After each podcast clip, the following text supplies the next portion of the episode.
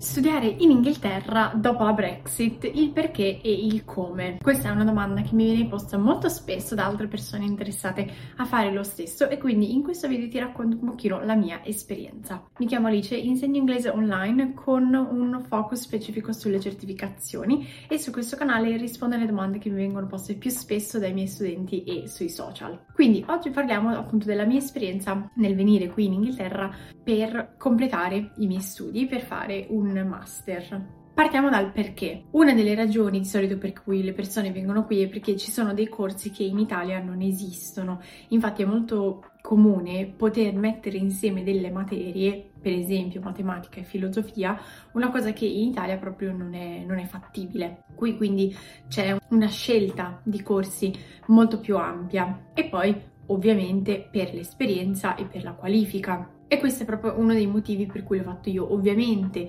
per il prestigio, diciamo, per l'esperienza in sé per sé, ma anche per il corso, perché quello che volevo fare io non esiste in Italia. Io infatti mi sono laureata all'Università per traduttori e interpreti di Milano e una volta terminata sapevo che non avrei voluto continuare con la mia seconda lingua, cioè il russo, ma avrei voluto fare traduzione e interpretariato solamente con l'italiano e l'inglese, che però in Italia non è possibile perché devi continuare con la tua seconda lingua straniera, che io detestavo e quindi non avevo nessuna intenzione di farlo. Quindi questo è stato, diciamo, il motivo principale che mi ha spinto a pensare di fare un master all'estero. Ho scelto Londra perché è il luogo in cui c'erano le università che mi interessavano di più e i corsi che mi interessavano di più. Ora, guardiamo un pochino l'aspetto più difficile, cioè il come sono venuta qui. Vorrei fare un video più dedicato su come si studia in Inghilterra, in particolar modo master, ma potrebbe essere anche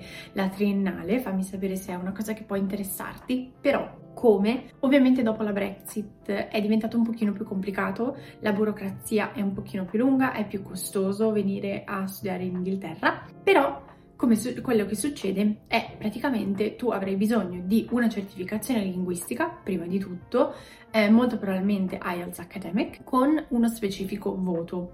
Questa informazione la troverai sul sito dell'università che ti interessa. Nel caso in cui tu volessi fare un master, puoi fare application, quindi puoi fare richiesta a un numero indefinito di università, quindi puoi fare richiesta a una università, a 10 università, non importa. Ovviamente ti sconsiglio di fare richiesta solamente a una università perché è sempre meglio avere un piano A, B, C e anche H. Quindi se non ricordo male io avevo fatto richiesta a 7 università, vorrei dire, e fui ammessa a 6 di queste. Io mi ero organizzata il tutto su un foglio Excel, quindi avevo il nome dell'università, i requisiti, se c'era una data di scadenza per i vari documenti che dovevo fare, delle altre informazioni che potevano aiutarmi a decidere tra un'università e l'altra e poi le avevo messe in ordine in base a quella che mi interessava di più.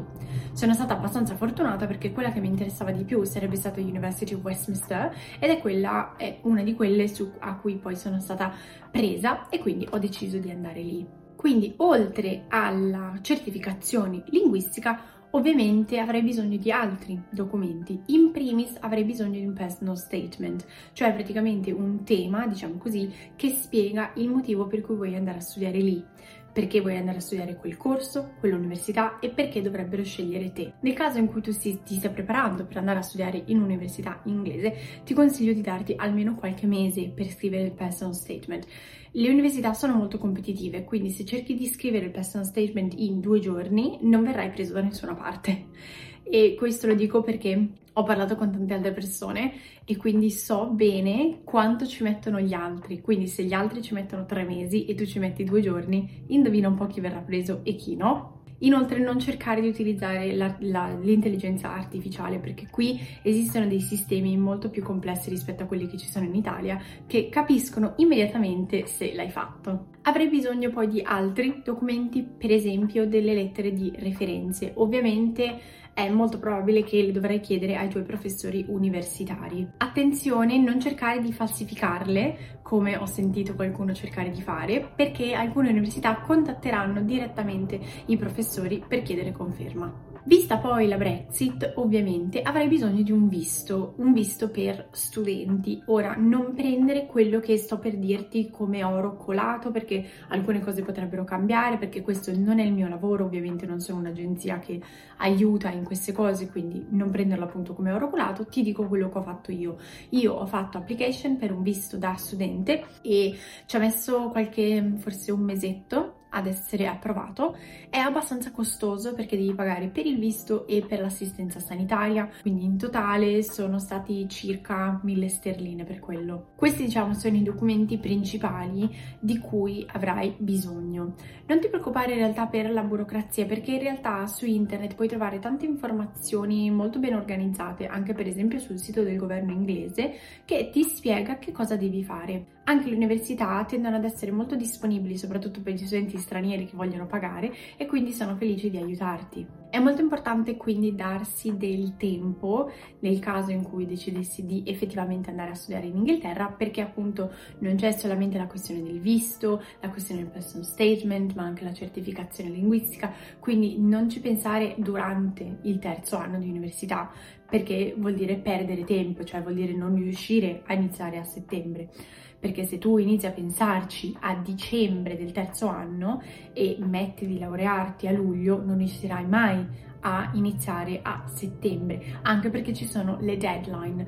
Queste devi controllarle sui siti dell'università perché potrebbero cambiare. Per quanto riguarda poi i costi dell'università, cambierà un pochino in base al master che vuoi fare, per esempio quelli molto tecnici in cui ci sono molti laboratori, ad esempio, costano di più quindi per esempio medicina costerà di più rispetto a quello che ho fatto io e poi a volte può anche cambiare leggermente in base all'università. Ovviamente i costi sono molto, cioè le università sono molto trasparenti da questo punto di vista, quindi ti serve semplicemente andare sul sito e ovviamente poi controlla che tu non stai guardando i prezzi per gli inglesi, ma i prezzi per gli studenti provenienti dall'Unione Europea e fuori. Un'altra cosa per cui ti consiglio di prepararti prima di arrivare in Inghilterra eh, sarà poi la, il trovare una sistemazione.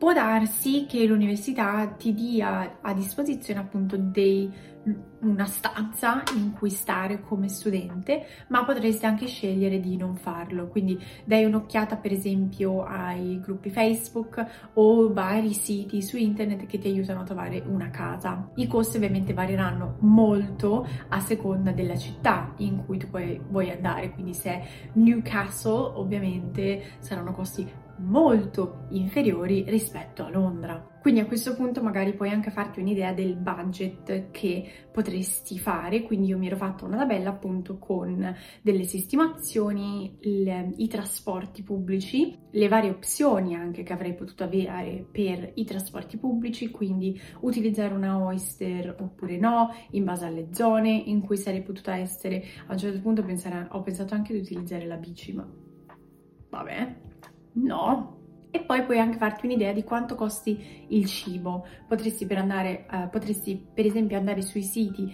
di Tesco, Waitress, uh, Aldi, Lidl e farti un'idea di quanto costa uh, mangiare in Inghilterra. Anche questi cambieranno un pochino in base alla città e al negozio, quindi per esempio essendo uno studente ti sconsiglio di andare a fare per esempio la spesa da M&S o Waitrose eh, ci sono tanti altri negozi come appunto Aldi, Lidl, Tesco, Sainsbury's che sono molto più approcciabili. Quello che poi le persone mi chiedono spesso è ne è valsa la pena e per me ne è assolutamente valsa la pena perché è stata un'esperienza completamente diversa rispetto a quella a cui ero abituata.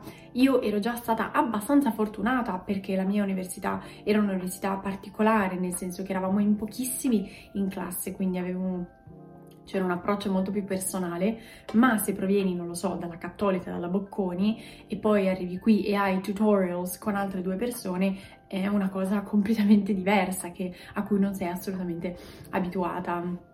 dall'Italia e anche l'approccio per esempio agli esami è davvero diversa. Considera infatti che una volta qui è più facile rimanere perché dopo, stud- eh, dopo il visto per studenti puoi fare application per un graduate visa che ti permette di rimanere qui altri due anni e poi se trovi un lavoro magari in una grande compagnia che ti dà lo sponsorship puoi rimanere. Io spero che queste informazioni siano state abbastanza utili, appunto è una domanda che mi viene posta veramente molto molto spesso, quindi reindirizzerò le persone a questo video per rispondere alla domanda.